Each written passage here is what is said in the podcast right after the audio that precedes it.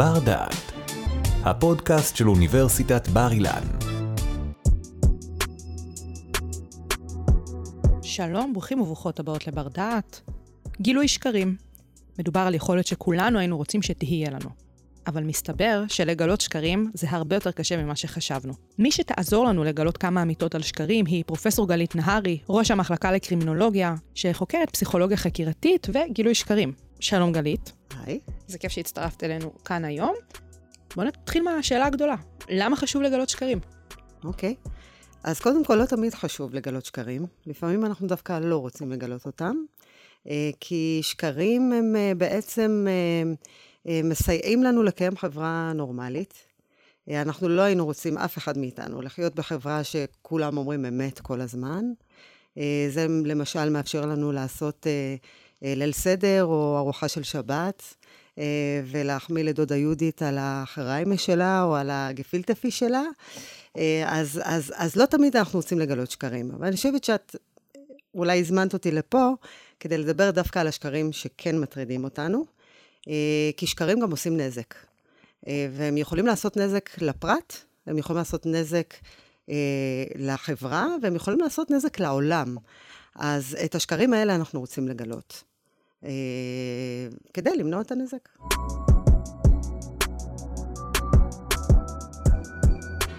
גלית, מה זה שקר? אנחנו כאילו שקרים, לרוב פה השקרים, אבל אולי ננסה להסביר לפני הכל, מה נכון. זה אומר. זה מאוד חשוב להגדיר מה זה שקר, אה, כי אנחנו קודם כל צריכים להבדיל שקר מטעות. אה, יש הרבה דיסאינפורמציה שאנחנו מעבירים אחד לשני כל הזמן. מה שמבדיל אה, מסר לא נכון משקר, זה אלמנט הכוונה. כוונה, מילת אומרת, המפתח היא כוונה. מילת המפתח היא כוונה. אני רוצה במכוון, במתכוון, להונות אותך, לגרום לך אה, אה, לקלוט ממני מסר שהוא לא נכון. עכשיו, אחרי שהבנו מה האלמנט המרכזי, אז אנחנו גם צריכים אה, אה, אה, להבין את הרוחב של המושג הזה. כי כשאנחנו חושבים על שקר, אנחנו הרבה פעמים חושבים על משהו מילולי. זאת אומרת שמישהו העביר לנו מסר מילולי. לא בהכרח. זה יכול להיות גם מסר בלתי מילולי. אני יכולה להתלבש uh, כמו גבר, כדי שאת תחשבי שאני גבר. אני שיקרתי לך, אני העברתי לך מסר שאני גבר, כשאני אישה. זה לא מילולי לגמרי. זה לא מילולי, אבל יש פה כוונה ויש כאן הונאה. נכון. האלמנט נוסף שהוא די טריוויאלי, זה שאני מעבירה את המסר למישהו אחר. זאת אומרת, אם אני עומדת מול המראה, ואני אומרת, אני גבר, אני גבר, אני גבר, אני מנסה להונות את עצמי, או אני מנסה לעשות איזה פסיכולוגיה לעצמי, זה לא נקרא שקר. זה צריך להיות הונאה של מישהו אחר. כולי עלמא. נכון. או לפחות הבן אדם האחד הזה. בדיוק, כן. זה יכול, להיות, אה, זה יכול להיות אדם, זה יכול להיות קבוצה, וזה יכול להיות גם, אם את משדרת את זה דרך האינטרנט או דרך המדיה, באיזושהי צורה, את יודעת שבסופו של דבר זה יגיע לאנשים, זה שקר. ודבר אחר שהוא לא פחות חשוב, זה שזה לא נורמטיבי להעביר את המסר השגוי הזה. כי אם תחשבי למשל על קוסם, אה, קוסם מעביר לנו אה, אשליה. מראית עין שכזו. מראית עין. הוא חותך לנו אנשים, הוא מוציא לנו ארנבים מה, מהכובע, אנחנו יודעים שהוא לא באמת עושה את זה. אבל אנחנו מקבלים את זה, זה נורמטיבי, אנחנו אפילו משלמים כרטיס כדי לשמוע אותו, לראות אותו. אה, אותו דבר סופר. סופר יכול לספר לנו סיפור שהוא בדיה לגמרי. ממש בתחילת הספר רשום, כל נכון? הקשר בין העלילה... שלא תצבעי את הסופר, ממש. זה כבר סיפור אחר.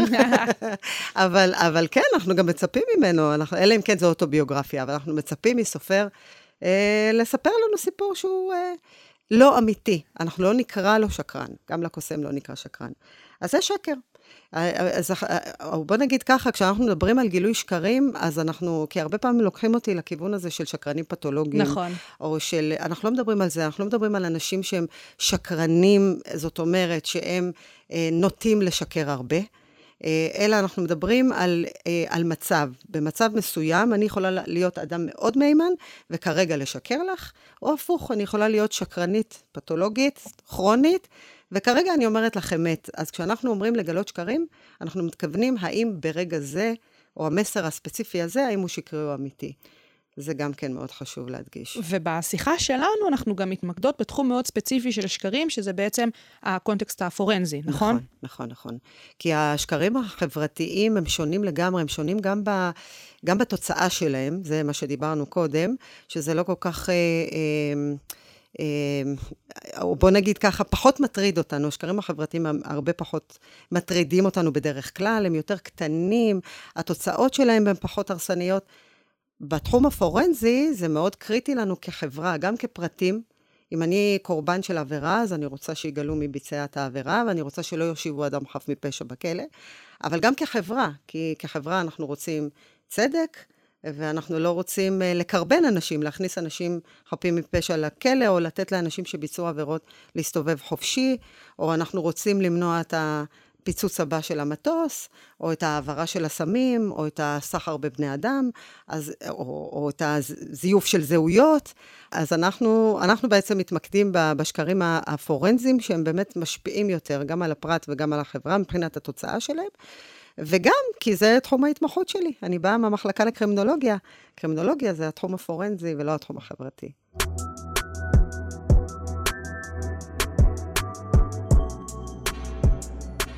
גלית, אנחנו יודעים לגלות שקרים? אפשר לעשות את זה? אה, אינטואיטיבית, לא. למרות שאנחנו חושבים, אה, אני יודע לגלות, אני אעלה עליו.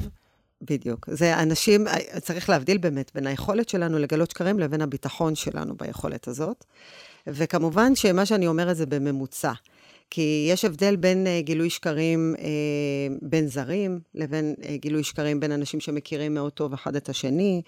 Uh, זה מאוד תלוי כמה ידע יש לך, באיזה קונטקסט את מנסה לגלות את השקרים וכולי. אבל אם אנחנו הולכים על הממוצע, המחקר מראה, ובאופן מאוד מאוד גורף, שאנחנו לא יודעים לגלות שקרים. עכשיו, לא יודעים ברמה... זאת אומרת, שאם אנחנו מגלים שקרים, מה, זה מקרי כזה?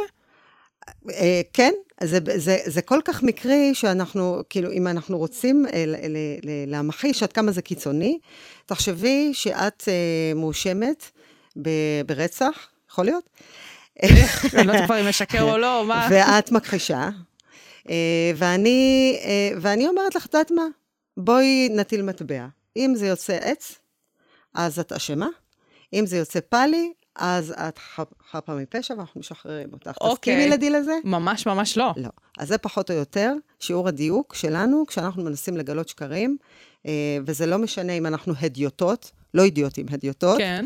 אנשים שהם נאיבים, הם לא אנשי מקצוע, זה לא המקצוע שלהם לגלות שקרים, או שאנחנו חוקרי משטרה, שופטים, שאנחנו צריכים כן והכל. להיכנס, בדיוק, וזה גם התפקיד שלנו. אה, להעריך מהימנות של הנחקר שלנו, או של הנאשם שעומד מולנו וכולי. אנחנו רואים שהשיעור הדיוק הוא פחות או יותר הטלת מטבע. זה די פסיכי כשחושבים על זה. זאת נכון. אומרת, אני בתור אזרחית במדינה חושבת על באמת כל הגופי האכיפה שאמורים איכשהו לגלות את השקרים האלה בשביל, בדיוק כמו שהסברת לנו בחלק הקודם, לשמור על איזה שהם ערכים בחברה שאנחנו מעוניינים שיישמרו. איך עובדים ככה, באמת מהזווית הפורנזית? אז אני אוסיף לך עוד uh, לחששות שלך, כי הבעיה היא, או בוא נגיד ככה, אם אמרנו שהדיוטות ואנשי מקצוע לא יודעים לגלות שקרים, פחות או יותר בהטלת מטבע, ההבדל בין אדיוטות לבין, אה, או יש שני הבדלים אפילו, ההבדל בין אדיוטות לבין אה, אה, אנשי מקצוע זה קודם כל ברמת הביטחון, כי לאנשי מקצוע, וככל שהוותק שלהם עולה, יש ביטחון שהם כן יודעים לגלות שקרים, וזה בעייתי, כי החוסר מודעות הזאת היא בעייתית. זה דבר אחד. ודבר שני, זה גם בסוג הטעות. איפה הטועה?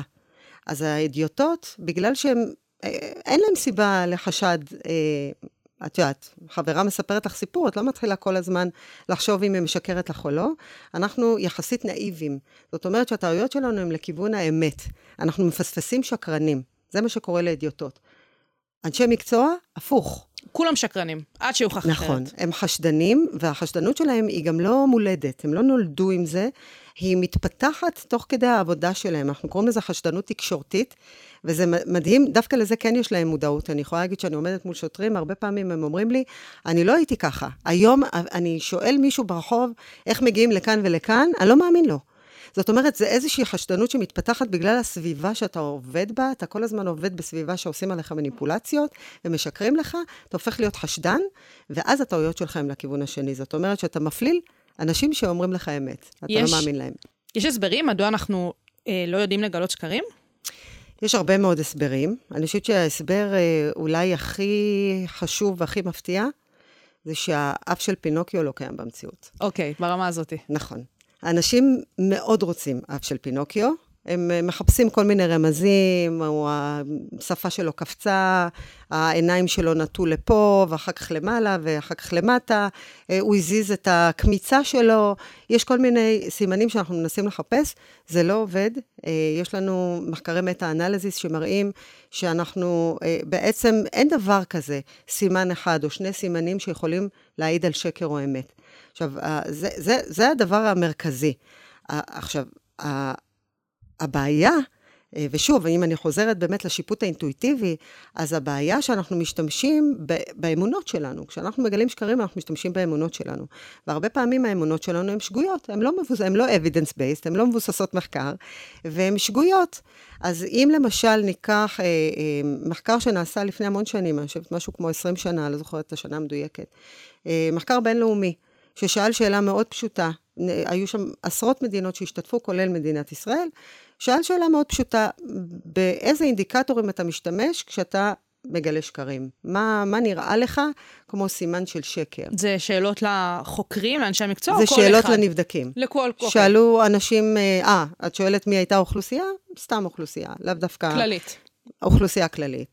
וזאת אומרת שאנחנו מקבלים בעצם אינדיקטורים שהם אה, חוצי תרבות. כן? כי זה הרבה מאוד מדינות, זה עשרות מדינות. מה את חושבת, איזה אינדיקטורים עלו שם? שמה עוזר לאנשים כן, לגלות שקרים? כן, מה עוזר לך לגלות שקרים? אני יודעת, באמת כל מיני כזה תנועות גוף, אולי הזעה, אולי כזה לגעת צמון בשיער, דברים כאלה, אבל עוד פעם, כאילו, אוקיי. וואלה, אני לא מנסה לגלות שקרים. את הולכת על שפת גוף, כן. זה בדרך כלל מה שאנשים אה, חושבים עליו. המדע הפופולרי גם מדבר המון על שפת גוף ועל איך היא קשורה לגילוי שקרים, כן או לא, שתכף נראה אם זה נכון או לא. אבל הרמז, או האינדיקטור הכי פופולרי שעלה, חוצה תרבות, זה הסטת מבט. הוא לא הסתכל לי בעיניים. עכשיו, תחשבי שהמורה אמרה לך את זה, והגננת אמרה לך את זה, ואימא אמרה לך את זה, תסתכלי לי בעיניים כשאת... כי אנחנו נוטים לחשוב שכשבן אדם משקר, הוא לא מסתכל בעיניים. וזה מופרך לחלוטין. זה לא קשור לכלום. זה לא קשור לשום דבר. זה קשור להרבה דברים, לא לשקר. זה קשור לאישיות. האנשים ביישנים, לעומת אנשים לא ביישנים, זה קשור לתרבות. יש תרבות שזה לא מנומס להסתכל בעיניים, בטח לא למישהו שהוא מעלייך בהיררכיה. זה קשור ל... וחוקר משטרה למשל, הוא יכול נתפס, להיות. אה, כמעלייך בהיררכיה. לגמרי. אה, זה קשור לזה שאת מנסה להתרכז. כשאת מנסה להתרכז, שואלים אותך מה עשית ביום רביעי לפני חודש. את צריכה להתרכז, זה מאוד קשה להסתכל בעיניים, את מחפשת נקודה ניטרלית בחדר, לא בגלל שאת משקרת. וככה יש לנו בעצם הרבה מאוד סטריאוטיפים שגויים, אנחנו קוראים לזה, אה, לגבי איך נראה שקר, ולכן אנחנו טועים כל כך הרבה. אז הנה, כבר נתתי לך שני, שתי סיבות, כמובן שיש עוד סיבות, כמו הבדלים אינדיבידואליים בין אנשים. אנשים לא מתנהגים אותו דבר. אנחנו יודעים את זה, אז למה שהם יתנהגו אותו דבר כשהם משקרים או אומרים אמת? בסדר? אז יש לנו הרבה מאוד אה, סיבות למה זה לא עובד.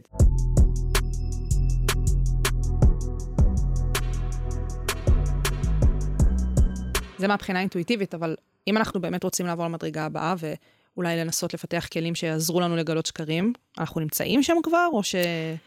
אה, כן ולא. אה, קודם כל, את צודקת שזאת המסקנה המיידית בתחום. אנחנו מבינים היום שאנחנו לא מחפשים אינדיקטורים, אנחנו מחפשים בעצם לבנות כלים. זאת אומרת, ל, ל, לגלות שקרים באופן שיטתי. אז אנחנו מדברים כבר על אשכולות של אינדיקטורים, לא על אינדיקטור אחד, לא אף של פינוקיו, אלא על אשכול. ועל פרוטוקול, איך אנחנו עושים את זה, זאת אומרת, איך אנחנו מגלים שקרים. אז גם פה, אם אני שואלת אנשים אה, איזה כלים לגילוי שקרים הם מכירים, איזה כלי את מכירה, פוליגרף? יפה. אז הפוליגרף אה, הוא, שדווקא עליו אנחנו לא נדבר היום, זה בדרך כלל הכלי אה, המיידי. כשאני שואלת את השאלה הזאת, איזה כלים לגילוי שקרים אתה מכיר? פוליגרף. אגב, גם חוקרי משטרה, נשאר איזה כלים, אה? פוליגרף. יש הרבה מאוד כלים שהם לא פוליגרף, דווקא על הפוליגרף אני לא רוצה לדבר היום. לא, ברור, גם אנחנו יודעים שזה כלי עצמו. לא מהימן וזה... אני לא יודעת אם הוא לא מהימן, יש, יש לו מורכבות, קודם כל פוליגרף זה בסך הכל מכשיר שמודד פיזיולוגיה, כן? כן? אז מאוד תלוי איזה פרוטוקול אנחנו מצמידים לו. יש פרוטוקולים אה, שהם אה, יותר טובים, יש פרוטוקולים שהם פחות טובים, אה, וגם כאן יש מורכבות, מה זה אומר טוב, מה זה אומר רע, לא ניגע בפוליגרף. בואו נשים אותו בצד, כי זה באמת אפשר לדבר על זה חצי שעה בפני, בפני עצמה. Mm-hmm. אבל אם אנחנו מדברים על כלים שכן יש לנו, ושוב, כשאני אומרת כלים שכן יש לנו, זה לאו דווקא כלים שעובדים טוב. בסדר? אז כלים שכן יש לנו, אז אפשר לחלק את זה לשלושה ערוצים. שהם? יש את הכלים הפסיכופיזיולוגיים, שזה הפוליגרף נמנה עליהם. זה כל הכלים שמחברים את הפיזיולוגיה שלנו לפסיכולוגיה. אני, כשאני משקרת, זה התנהגות, אז זה פסיכולוגיה, היא באה לידי ביטוי בפיזיולוגיה שלי. אז יכול להיות שאם אני, אה, את אמרת קודם הזעה, אבל את לא מצפה בעין להחליט אם הבן אדם מזיע עכשיו מספיק כדי להגיד שהוא משקר או לא, בשביל זה אנחנו צריכים למדוד את זה. אה, אבל זה יכול להיות גם אה, דברים אחרים. זה יכול להיות, היום יש כיוון של הפעילות החשמלית של המוח, למשל, אז אנחנו הולכים כבר למכשירים יותר מתוחכמים אולי מהפוליגרף, כמו EEG או FMRI, זה לא אומר, אגב, שהם מגיעים לשיעור הדיוק יותר טובים. זה אומר שהם מודדים את זה אחרת. הם uh, מסתכלים באמת על הפעילות של המוח במקום על הפעילות של המערכת האוטונומית, שזה שונה ב, בכל, בכל מובן שהוא. אבל בדרך כלל MRI, למשל, אנחנו נעשה יותר לצורכי מחקר, מאשר לצורכי uh, גילוי שקרים. חקירה. בדיוק. כי uh, אנחנו לא נתחיל להפעיל MRI כל פעם שאנחנו רוצים לגלות אם חשוד אומר שקר או אמת. זה הפסיכופיזיולוגי. יש לנו כלים שהם... מבוססים על ההתנהגות הלא מילולית. בעצם פה אין כל כך כלים, אבל בוא נגיד זה ערוץ. אה, זה ערוץ שהוא מאוד פופולרי. בכל קורס תשאול, כמעט, אני לא רוצה להגיד בכל קורס, כי היום גם המשטרות מתקדמות וקוראות יותר ספרות מדעית ומבינות שהשפת גוף היא קצת בעייתית, אבל עדיין רואים בקורסים של תשאול אה, וגילוי שקרים, את רואה את השפת גוף. עכשיו, שפת גוף זה יכול להיות גם, אני מכניסה פנימה גם את המימיקה, וגם את כל התנועות של הגוף, לא משנה איזה חלק של הגוף. אז אני מסתכלת על תנועות של ידיים ורגליים, ואני מסתכלת על מה קורה בפנים וכולי. אה, אני יכולה להגיד לך במשפט אחד, שזה תחום מאוד בעייתי, אה, אפילו אני אעז ואגיד אה, די מופרך. למה הוא מופרך? כי שפת הגוף היא חיצונית. את יכולה לראות שבן אדם מתרגש, את יכולה לראות שהוא פוחד. אה, יש לנו גם, אה, אנחנו יודעים מהספרות המדעית שיש לנו אה, מימיקה, חלק מהמימיקה שלנו היא אוניברסלית. אדם עצוב נראה אותו דבר באפריקה ובגרמניה. אדם שמח אותו דבר, לא כל הרגשות, אבל יש לנו אי אלו רגשות, די, די הרבה, שהם אוניברסליים. זאת אומרת, אנחנו כן יודעים לזהות, וזה גם מאוד מאוד הישרדותי, אנחנו רוצים לדעת לזהות מתי מישהו מאיים עלינו, למשל. אז אנחנו כן יודעים לזהות רגשות אצל אנשים, אבל מה מקור הרגש, זה אנחנו לא רואים מבחוץ. עכשיו, אדם יכול לפחד לא כיוון שהוא משקר, הוא יכול לפחד כי הוא נמצא בסיטואציה מלחיצה מבחינתו, במצוקה. ומי שעומד מולו לא בהכרח יכול לזהות את המקור. ולכן, כל הנושא של שפת גוף הוא מאוד מאוד בעייתי. ואנשים מאוד לא אוהבים אותי כשאני אומרת את זה, כי הם מאוד אוהבים את כל העניין של השפת גוף, זה נותן מין תחושה כזאת. זה התקבע אצלנו כבר כאיזשהו באמת סטריאוטיפ, נכון. שבאמצעותו נוכל לגלות את השקרים. נכון.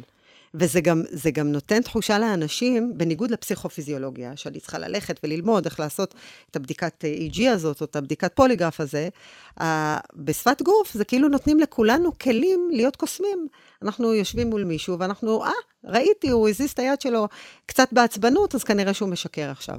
אז לא, זה פחות עובד. ולכן היום הספרות המדעית הולכת מאוד מאוד לכיוון של ניתוח תוכן.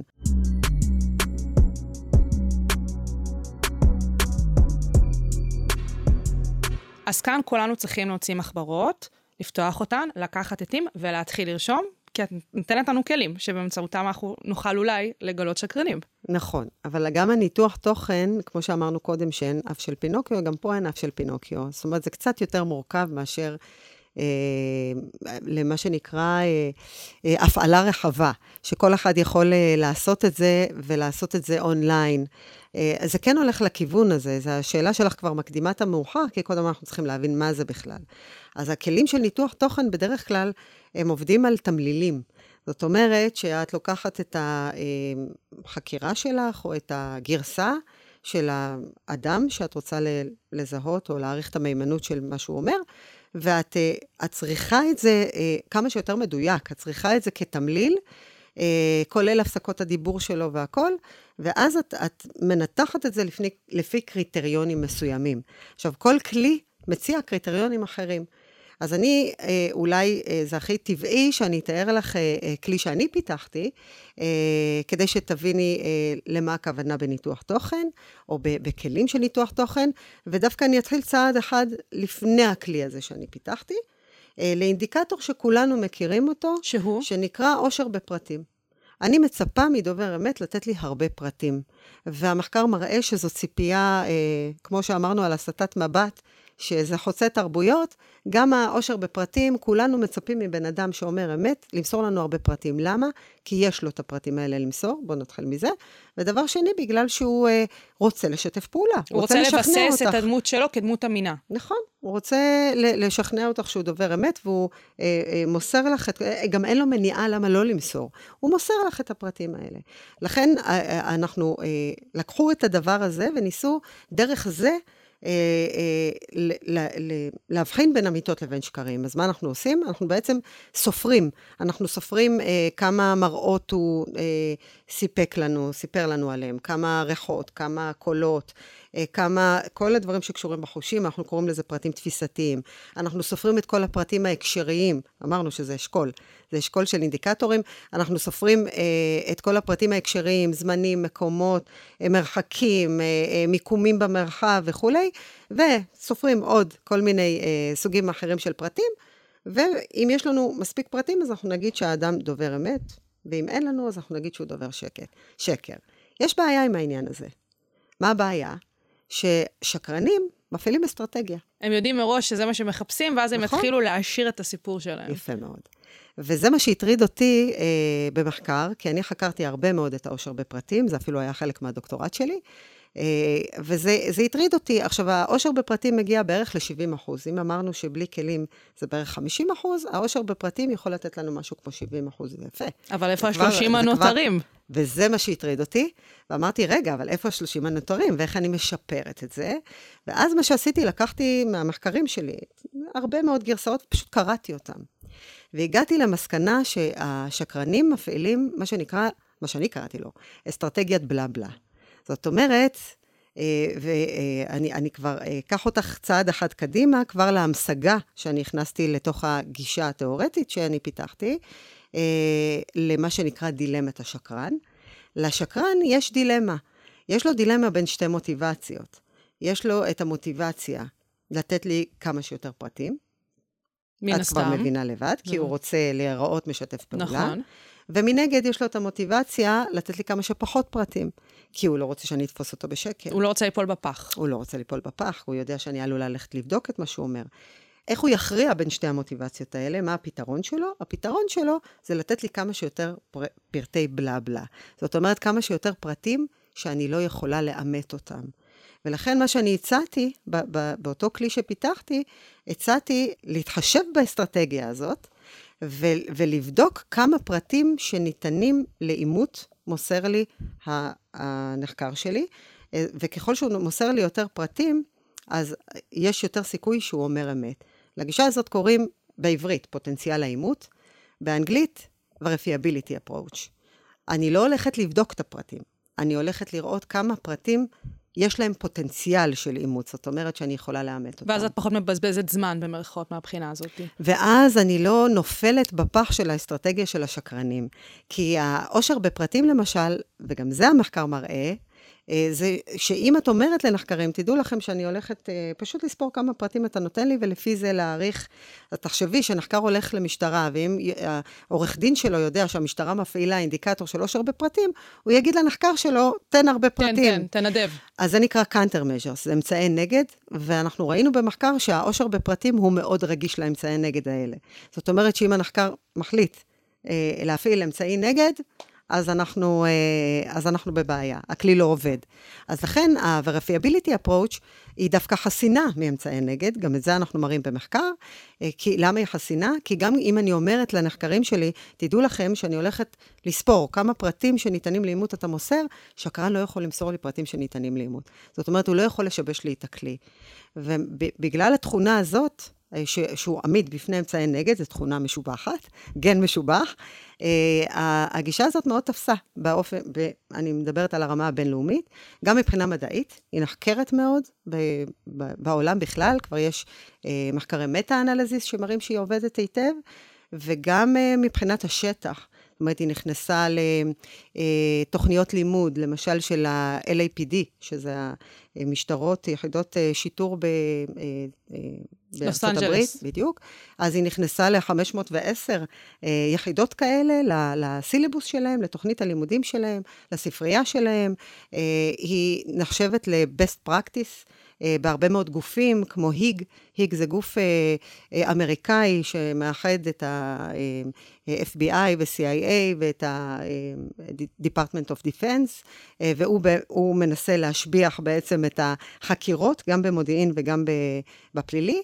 Uh, ובמדינות שונות, uh, כולל מדינות שלא הייתי חושבת שזה יגיע, כמו ברזיל למשל. Uh, אז הגישה הזאת היא מאוד מאוד uh, מאוד מאוד תפסה, אני חושבת בעיקר בגלל ההיגיון שלה, אה, האסטרטגיה, אנחנו צריכים להתחשב באסטרטגיה. אה, תחזרי רגע להגדרה של שקר, אמרנו שהאלמנט הכי חשוב זה הכוונה. כוונה. אז, אז הכוונה מלווה באסטרטגיה, וגם העמידות שלה מאמצעי נגד, זה שתי היתרונות החשובים שלה.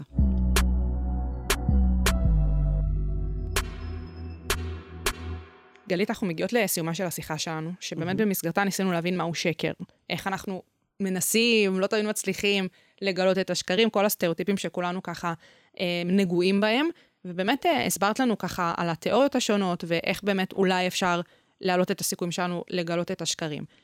מה שמאוד בלט לי, בעיקר בחלק הקודם של השיחה שלנו, זה הסיפור הזה של המחקר.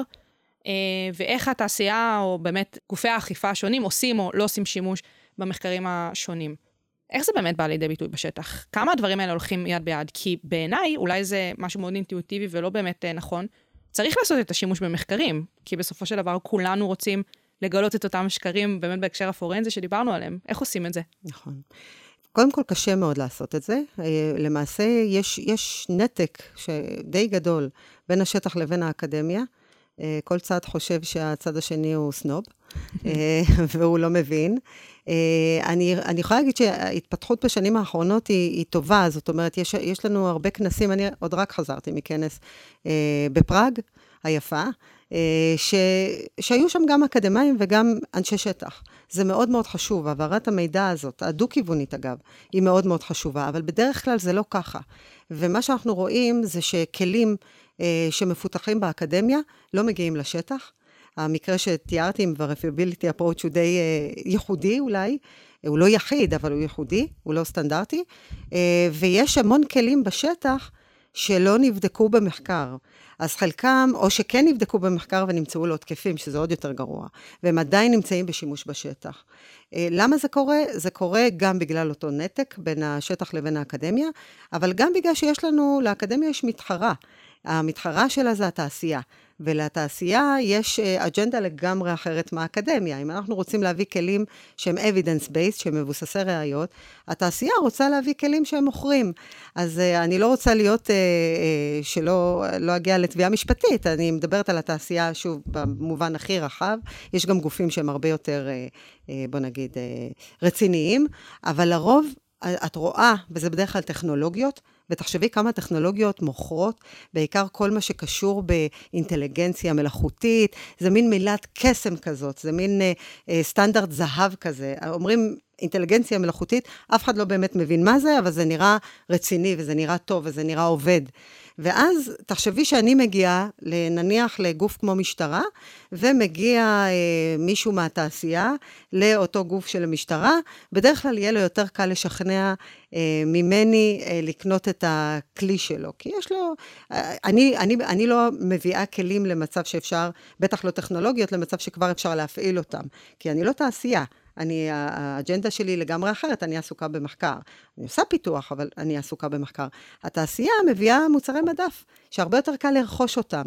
ו, ולכן מסתובבים הרבה מאוד כלים, אה, ומופעלים הרבה מאוד כלים בשטח שהם לא תקפים, או אנחנו לא יודעים אם הם תקפים או לא. זה, ו, וזאת בעיה מאוד מאוד חמורה. מהבחינה הזאת, התחום הזה מאוד מאוד פרוץ. במחלקה לקרימינולוגיה יש לנו תוכנית לתואר שני, במגמה של תשאול בחקירה פלילית. ושם אנחנו מדברים הרבה מאוד על הדיאדה הזאת, בין האקדמיה לבין השטח, על אה, העברת מידע. זאת אומרת, אתם מנסים באמת לעשות את החיבור הזה, כדי נכון. שבסופו של דבר הסטודנטים יצאו החוצה ובאמת יוכלו לעשות שימוש פרקטי בכלים האלה. שהם יוכלו לעשות שימוש פרקטי בכלים, ש... שידעו לצרוך ידע מדעי כמו שצריך, וגם להנגיש אותו לאנשי שטח. זאת אומרת, גם מי שרוצה לה... לעבוד בשטח, הוא מגיע אחרי שהוא לומד בתוכנית הזאת, הוא מגיע הרבה יותר מחובר למדע, והוא הופך להיות סוכן חברתי. כי הוא, הוא, הוא יכול בעצם לעשות את החיבור הזה שאנחנו אומרים שהוא כל כך חסר, בין האקדמיה לבין השטח. הוא יודע לצרוך את הידע, והוא יודע להנגיש אותו, ועל זה אני נותנת הרבה מאוד דגש בתוכנית הלימודים. זאת אומרת, זה לא חשוב לי רק להעביר להם איך מגלים שקרים, או איך מתשאלים, או איך בונים רפור, שזה מערכת היחסים עם הנחקר שלך, זה חשוב לי גם שהם יהיו מסוגלים להעביר את הידע הזה הלאה. פרופסור גלית נהרי, ראש המחלקה לקרימינולוגיה, המון המון תודה. תודה רבה לך. תודה שהאזנתם לבר דעת, אפליקציית הפודקאסטים של בר אילן. אנו מקווים שנהנתם, החכמתם ולמדתם משהו חדש. עוד הרבה פודקאסטים מעניינים מחכים לכם באפליקציה, אז המשיכו להאזין לנו. בר אילן, משפיעים על המחר, היום.